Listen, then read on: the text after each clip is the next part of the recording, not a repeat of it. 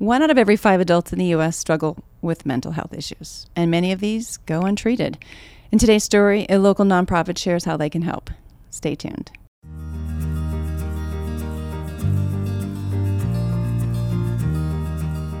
Welcome to Stories of Hope. I'm Christine Hotchkiss. Each week, I bring you stories that inspire, educate, and give you hope.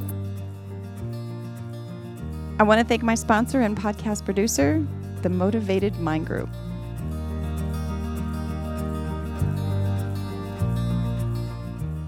Mental illness is a common issue in the U.S., with an estimated more than one out of every five adults being affected.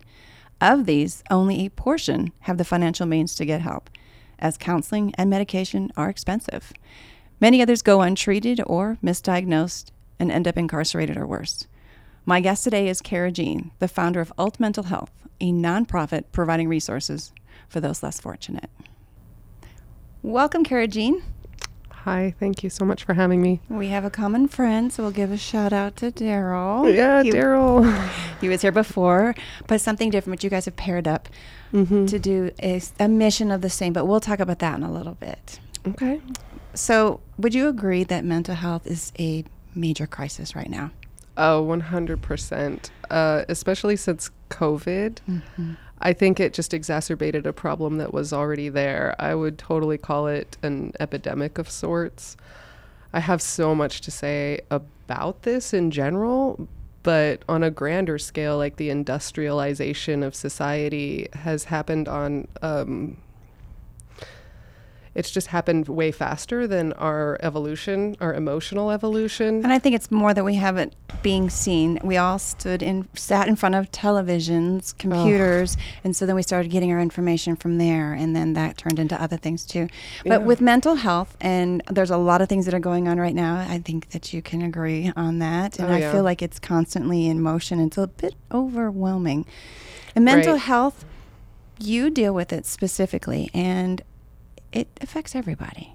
So tell us more about what alt mental health is. Well, alt mental health stands for all life transitions mental health, but we also like to be thought of as alternative. Mm-hmm. Uh, alt is short for alternative. Uh, our main focus is mental health equity and access.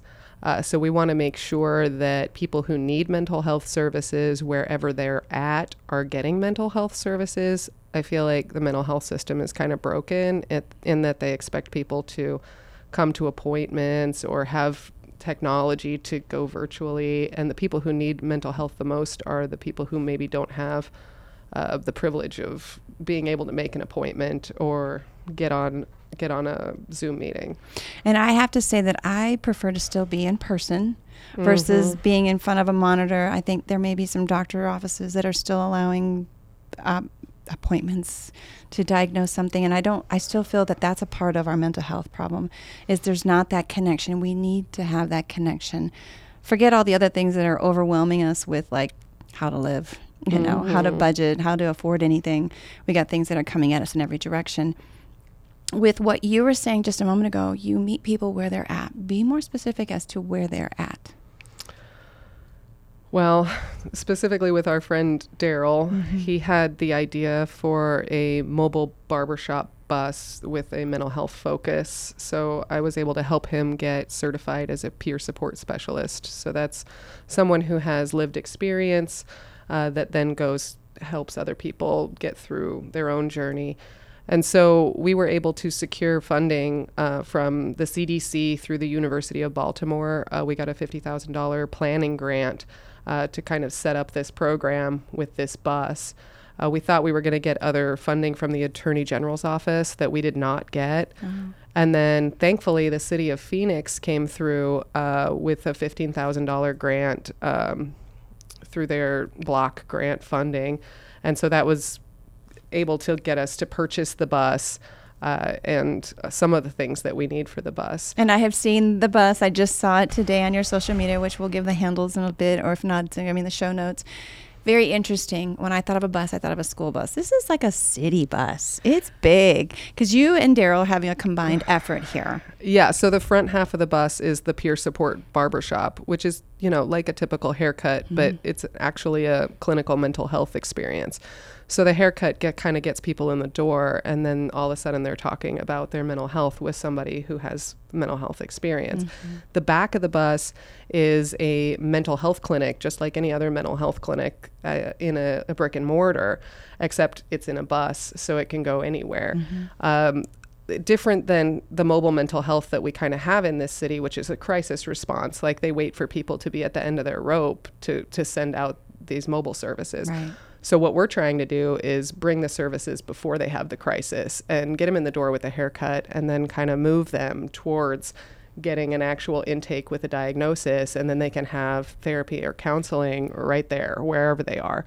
Uh, we've kind of started this program in St. Vincent de Paul at the Human Services campus, which is where the shelter is. Mm-hmm. And we started the haircuts in the front, mental health clinic in the back and we've already served almost 50 people that way and there is interest people just need to have it brought to them instead of us expecting them yeah. to go to it well not everybody has the ability to go to a clinic then you have to think about insurance copays money again money that mm-hmm. not always available, a resource that you were going to provide, which is great. Now, I want to break stigmas too. I love breaking stigmas on my shows because what we think is isn't always what it is.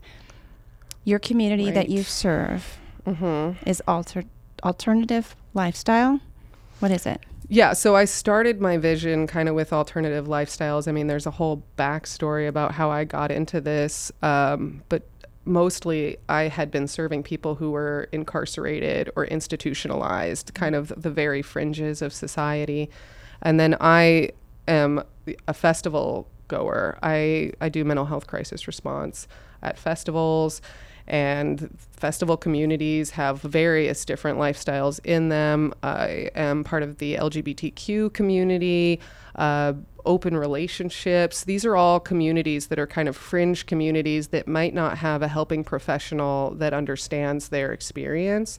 And so, not only are we trying to serve people who are maybe unsheltered voluntarily or understanding the unsheltered experience, but all the other people who are left behind by the mental health system because a lot of people in the mental health system just don't understand those populations. The stigmas or the blocks that people don't want to accept that there are these lifestyles. It doesn't mean you have to agree, but we all have the right to be taken care of and and mental health that's one of them having to be able to identify who you are and be okay with who you are, right? I think that's anybody. Well, yeah, and a lot of these these people in these lifestyles do have a lot of trauma, mm-hmm. right? And mm-hmm. so a lot of these people on the fringes are the people in most need of mental mm-hmm. health services. Yet the equity isn't there, the access isn't there right. as much. You talked about incarceration. Give me more about that. Well, okay. Um, that was kind of the end of my career, like working for someone else. I started working in youth kind of incarceration.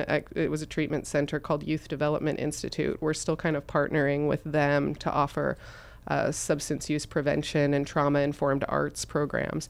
But I started with them for three and a half years, and then I spent three and a half years at the Arizona State Hospital. So people that were locked up for being danger to themselves or others, or maybe they had committed some kind of terrible crime and they had been determined to be guilty except insane. Mm-hmm. Uh, so I've seen the inside of the state hospital. My my partner still works there, and like there's a lot of bad press on the state hospital, but a lot of people don't know the level of mental health things I'm they're a, dealing with in there. And you said a little while ago, um, and I'm a firm believer that where we come from is why we are the way we are most of the time. Unless 100%. we find out something different, unless something else has been presented, mm-hmm. we're going to continue on that path or that journey or that route.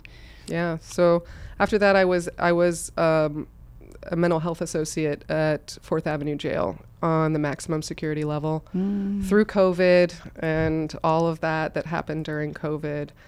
Uh, I was running really great trauma programs in there. I had a whole trauma informed pod going on, and then COVID just kind of decimated that. And that's where I was inspired to get into the community and basically bring what I was bringing inside of those walls to the street where I could potentially reach people before they were institutionalized in these lockup situations. And so I started doing coalition work, which is like youth substance use prevention. It's kind of like drugs are bad, don't do drugs, which we know kind of doesn't work. No. But it was a foot in the door to do more of the grassroots work that we really wanted to do. Mm-hmm. We're still um, in the coalition work. We we have the only LGBTQ youth focused coalition, I believe, in the state of Arizona. Okay. Uh, we do prevention work. I think there's you know, the political climate doesn't make it very easy for us to do that in the schools because we have the LGBTQ rainbow going on. Uh, but we try to fill in the gaps for other coalitions and do whatever we can to support because we know those we know those youth that identify like that are there and need help potentially from somebody they can identify with who's from the community. So I'm going to ask the question because I I do that very well. and I never say or ask anything to be disrespectful. So I don't want anyone to think that I'm being disrespectful in any way, shape. I feel that if you don't ask, you don't know, and then you're ignorant if you assume. Sure. I'm sure everyone can relate to that statement. Yeah. You've talked about the youth. Mm-hmm. Be more specific when you say you go in and you help the youth in this particular community. What are you helping these children? Or the age, I guess I should ask the age. So, too coalitions in general, there's so there's a statewide network of coalitions, and they are to prevent youth substance use. So basically, they're trying to reach youth before they experiment with substances to try and make sure they're not the next um, statistic from the fentanyl crisis yeah. or you know the extreme.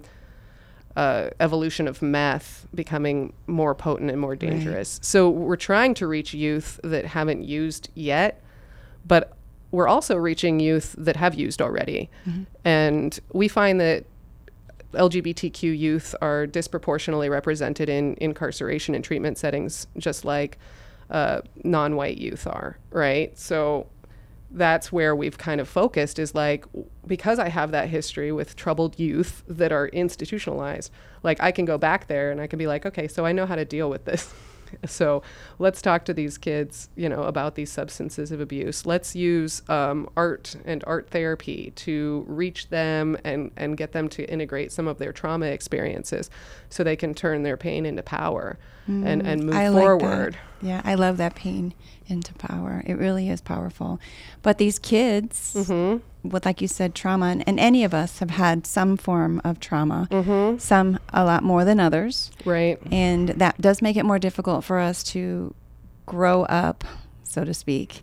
That's and, the right word. And understand, right? Yeah. Why why we are the way we are and how we can change that. And our youth, they're so fragile. Mm-hmm. Our society has, I think, made them fragile mm-hmm. um, because they can't identify how they feel they are, whether you're an adult or a child. But the children are the ones that don't have the answers. They look to us as the adults or the experts or the leadership or lack of leadership in their community, right? Our community. And I loved how you I, you've labeled certain things without saying that it's one way or another. It's it's a general, and I like that you say that. Mm-hmm. Um, now I know you don't do just that, you have other programs in here too, and I think you talked about uh, leadership. I just mentioned leadership mm-hmm. um, facilities that are. Um, I think that in your um, website it was something to regarding. Uh, was it um, high profile? High profile. Um, I'm not sure what you're facilities or or. No. No, I'm not sure what you're referencing there. Um, we used to do some like trauma informed business okay. like trainings and things like okay. that but yeah we we offer lots of different trainings and they're mostly grant funded and completely free okay uh, so like for instance we've been going into mesa schools with trauma informed comprehensive opioid harm reduction i feel like mesa schools has definitely made the right choice in embracing us uh, because harm reduction is one of those things that it's hard for people to embrace. Mm-hmm. Like, let's embrace people who use drugs and let's connect with them uh, so that they have a bridge to recovery instead of just expecting them to go cold turkey with all of their trauma and make it, you know. Or worse, overdose. Oh, yeah. Yeah, because yeah. they don't have an understanding what they're supposed to be doing or even understand how they're feeling going through this.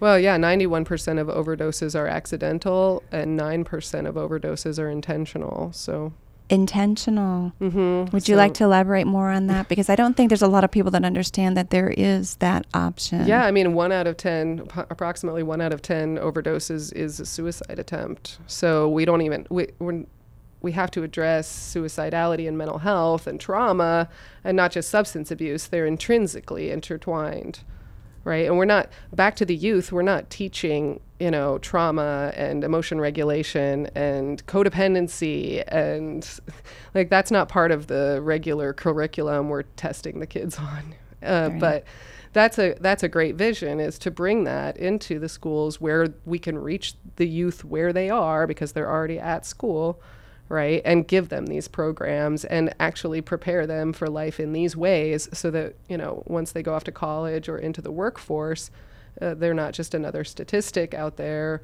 with having complicated relationships and substance use issues So would you say alt is specifics uh, specific to the youth versus anybody? No, so we we have. I'd say about 50% of our funding is for these kinds of youth programs that we can bring into schools or after school programs or whoever might want us to come and talk. Uh, as part of those programs, we're also training parents, caregivers, anybody who might be associated with youth. So part of the youth funding is working with the adults that mentor or role model for the youth, right? And then the other 50% of our funding is, as I said, through the CDC, and it, the grant is called Combating Overdose Through Community Level Intervention. And that's centered around the bus, unsheltered people, uh, just meeting people where they're at with the bus. They don't have to be unsheltered. We might go to a festival, we might go to the park, we might go to the parking lot where we know that po- impoverished uh, families send their kids to school right? And so we're just trying to find these people that are at higher risk for overdose, find them wherever they are, show up with the bus and be like, hey, would you like a handshake and a haircut? You know, it's only a couple more forms, but this is a mental health experience. We'd like to introduce you to the idea of mental health because in a lot of cultures, mental health treatment is stigmatized. Mm-hmm. Admitting that you go to therapy or that you need mental health help is highly stigmatized in the cultures that sometimes need it the most, right? Well, if you have mental health, then you have problems, and who wants to deal with problems is the stigma, right? Right. I get it. I get it. I mean, it- like I said earlier, we have so many different levels of mental health that we really, there's a lot of stigmas on a lot of it, but it's that voice that someone didn't speak up, and it's the voice that says, I wish they had, and now it's too late. Mm.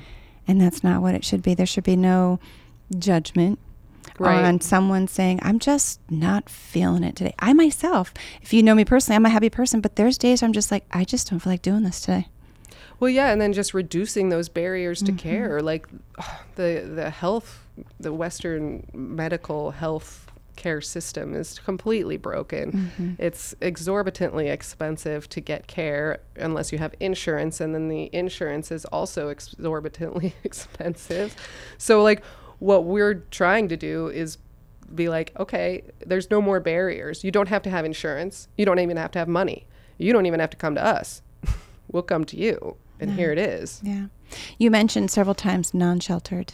Unsheltered? Un- yeah, unsheltered is the new PC. Everything is stigmatized, right? So we try to use new words that aren't stigmatized all the time. It's like a constantly evolving process. Uh, like, for example, the zone is what they call the air. The, the people have been calling the area around um, Cass, right, downtown Phoenix. But that's stigmatized. So they've started calling it the neighborhood around the Human Services campus. okay. And so, changing the language, we actually have a training that is specifically about changing the language so that people don't feel as much shame. It's it's eliminating the stigma because when people feel less shame, they are more likely to go into treatment. They're more likely to get into recovery and stay there. I like that. You just, my, my brain's going all over the place with all that. Yeah, we have a training just about that. Definitely has to do with the, word, the words we use. The Oh, yeah. words, you know, when they say words, words hurt or they don't hurt, they do hurt. They can also give love. Mm-hmm. And when you have a word that people don't have to feel so defensive about, Mm-hmm. it's more helpful. And like you said, they'll they're more likely to go on to recovery versus thinking they're a failure. Mm, how many times, even as an 100%. adult, hmm even as adult, how many times do we hear something and we're like, "Oh, I'm not good enough." Oh yeah. I failed. I can't do this. I'm guilty of it. I think most of us are. I, I'm sitting here and I will say the same thing. I am not perfect by no means. And I have to look at what is society, what's going on my zone, my society, my community that's making me feel that way. Is it me? Is it something I heard? Is it something that I feel that I'm in, I'm comparing myself? And I say all the time, don't compare.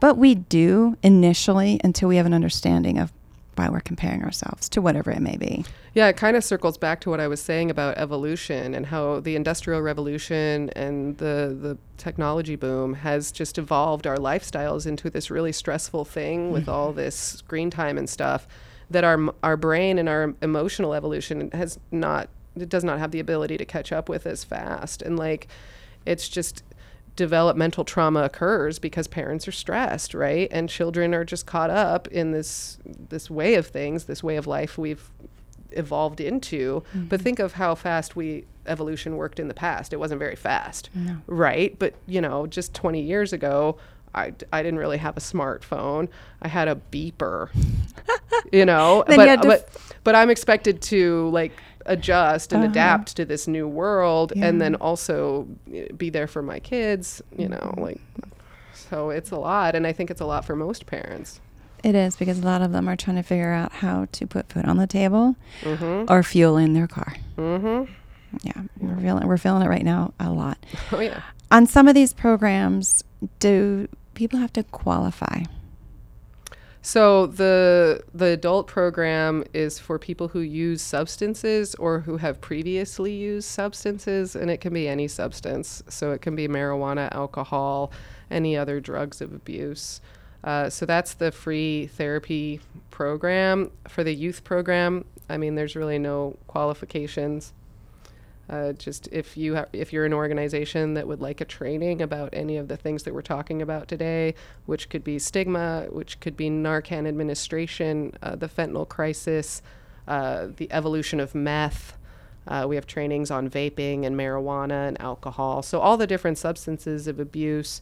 Uh, we also have a really interesting training am- about how Snapchat has become the new drug dealer. What? Yeah, it's it's very in depth. What- how how so? So uh, a lot of parents and caregivers and anybody might not know this, uh, but on Snapchat there's a map feature, and anybody can go live on this map feature with emojis or you know whatever and advertise their goods with a, a live snap. So like Snapchat hasn't really been regulating it or Wow. and so it's actually become a place where you can almost get Uber Eats uh, drugs on demand, where they deliver them straight to your house, and it's kind of scary. And a lot of the kids, like upwards of 50 kids a year in Arizona, die from an accidental fentanyl overdose, and a lot of those kids actually got those drugs delivered to them from Snapchat. I don't know if now's the time to say shame on you, Snapchat. You need to do more monitoring, or I just leave that one out because we have children that don't know what they're doing. I remember when I was using Snapchat a long time ago, it was one of those things you send pictures and they disappear. But that doesn't sound like what's going on right now. Those pictures don't disappear. They give you more information, location, and options like Uber. Well, right, and it allows people to be completely anonymous. So yes. Oh, that's dangerous. right, and then the- really dangerous. Yeah, the messages disappear. So if the kid did order something, the parent Can't wouldn't know. But the training actually allows parents and caregivers to understand what they're seeing on Snapchat because a lot of people my age or, you know, all as I said back with the technology and ad- advancements like I'm not caught up with exactly how Snapchat works and what I should be looking for. And it's a training that explains exactly how Snapchat works, what emojis are being used, how to use the map, how to how to work with your kids to make sure that you're monitoring it. And like kids are on Snapchat all over the place, like 10 years and up. Yeah. We, it's amazing to think about, but like I said, we are the trainers for Mesa schools. Uh, one of our great successes is that when we, after we started training Mesa schools, they let us know that one of the Narcans we gave to them was used to save a 13 year old girl from a fentanyl overdose at school. And I think to myself, oh my gosh. But then I think, No, I'm so glad at the same time. It goes back on that stigma or that judgment. It's like, where would you think a 13 year old wouldn't even need to? And then you go, no, no, don't even go there right now. Th- they were able to save this child. Mhm. And then they can work with why, how, and let's figure out what not to do again. So it's got Mhm. it's got both So you, sides. yeah, to you got to reach them before and you got to reach them after. Most people overdose um, after a stint of sobriety, actually. So after they've been released from a treatment center or a period of incarceration, they think they can use at the level that they used prior to that. Uh, stint of sobriety, and so they go back to the same amount that they used before, and because they don't have the tolerance, uh, it's too much. That's where the accidents happen a lot of times. Thank you for clarifying that because I don't think a lot of people realize that. I know I didn't. I'm not. I don't know everything. I'm not going to say, "Oh, Christine, you should have known better." That doesn't mean that I did. And so, thank you for giving that information for everyone else that will be able to have that too in their back pocket. 100%. Um, I'm very familiar with Narcan too. I had a guest uh, when I first started doing this, mm-hmm. and uh, an eye opener on that too. Oh yeah. Yeah. Do you have any success stories? We don't want to keep going down the rabbit hole of how bad drugs are. Let's give us a an uplift on some success, a, a Well, success I, mean, story. I feel like those lives saved are definitely success stories, but we're so new. Like, um, I can give an ex- a success story from from the jail. yeah, please. Um, because, uh, as I said, we just founded this nonprofit last year, and we've been on this exponential trajectory. So, of course, we would love additional funding. Anybody who wants to support us on this this mission, but. The, the best success story that I told, which actually was interesting, we have this opioid resilience council, and my icebreaker question was, "What's your favorite story of hope?" Oh, so this was the Love it. story that I told. Um, I had been working in the jail, and I helped create this program called the Mosaic Program, which was an early release for substance users program, so they could get out of their sentence earlier if they went through this program. One of the guys that I worked with, who happened to be LGBTQ, so that was a great part of this. Um, you know, you know, you don't know where these people go after they're released into the wild, and th- you know, it's always the because overdoses happen right after release like there were many stories where i lost people and and those were the stories i i would hear. This particular person i didn't have any idea what happened to them. And then i was working on getting my counseling license which i eventually got. Uh, but before that i wanted to get certified as a peer support because of my own lived experience. You know i wanted to have that under my belt. It was one of the best trainings i ever had and it was at ri international but I went in for the intake because you have to do an intake to get into the training for peer support. And it was one of the guys from the jail instructing it. that did my intake. Wow. Yeah, he had made it out and he was working for Recovery International. And yeah, Recovery Innovations International. That's what it sounds That stands is for. wonderful. But yeah, he was right there and he was like, It's because of you that I'm here today. And I was like, Ah, Because those you. aren't the stories I usually get to I hear. like hearing. You could hear this say because of you, but here's one of those because of you. Right. I got a second chance at life, and now I get to save other people. Is what I'm hearing. hmm Good for you. That's wonderful. Yeah. So, how is it that anyone can come find you? you you've already mentioned that you're fairly new and you've got a bus project going on. Right, uh, which we would love help with that bus project because it is currently being built out uh, by ABI Create, which is our partner in that build. Uh, so, where can they find us? Uh, www.altmentalhealth.org. That's A L T mentalhealth.org. That's our website. And uh, as far as the bus project, we would love contributions. Gift cards would be great. Uh, Lowe's, Home Depot, and Amazon gift cards, so we can get stuff to build the, The bus building. with. We'll put that in the show notes. For sure, yeah. There's there's an email that you can just send a gift card to. It's super Okay. easy to do. Um, but that's yeah. You can find me on your website. We're on Facebook, Instagram, Twitter, uh, oh, well X, and um, what's the other one we were talking about earlier? Um, I can't remember. YouTube, Uh, we're not on YouTube. It's the one the shorter the shorter one. um, TikTok. TikTok. Yeah, Yeah, yeah. TikTok. You got to be on TikTok these There days. There you go. Yeah, Yeah, we're on TikTok, so yeah. um, I do have one final question. Okay. And this one I always love asking. Not that I don't enjoy the questions that I ask, but this one gives me a little bit more grounding every single time I meet someone new and learn about their journey. If I only had the one question to ask, it would be this one. Based on your journey of your life, Okay. what message would you like to leave everyone? Mm. I have okay, so I, when I quit my job at the jail and I wanted to start my own thing, I wrote this. Um, I drew like a a sign on a little tiny piece of paper, and it was like a road sign, and I just wrote "Keep going." keep going because failure is just a step or it's just a step on the stairway to success honestly. And sometimes i get burnout and sometimes i get overwhelmed because of how much is going on with the evolution of this project.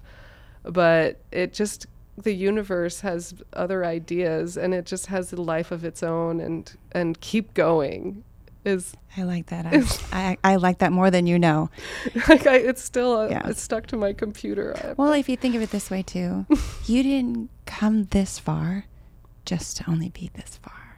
Right? Oh, I'm a survivor. That goes with anybody.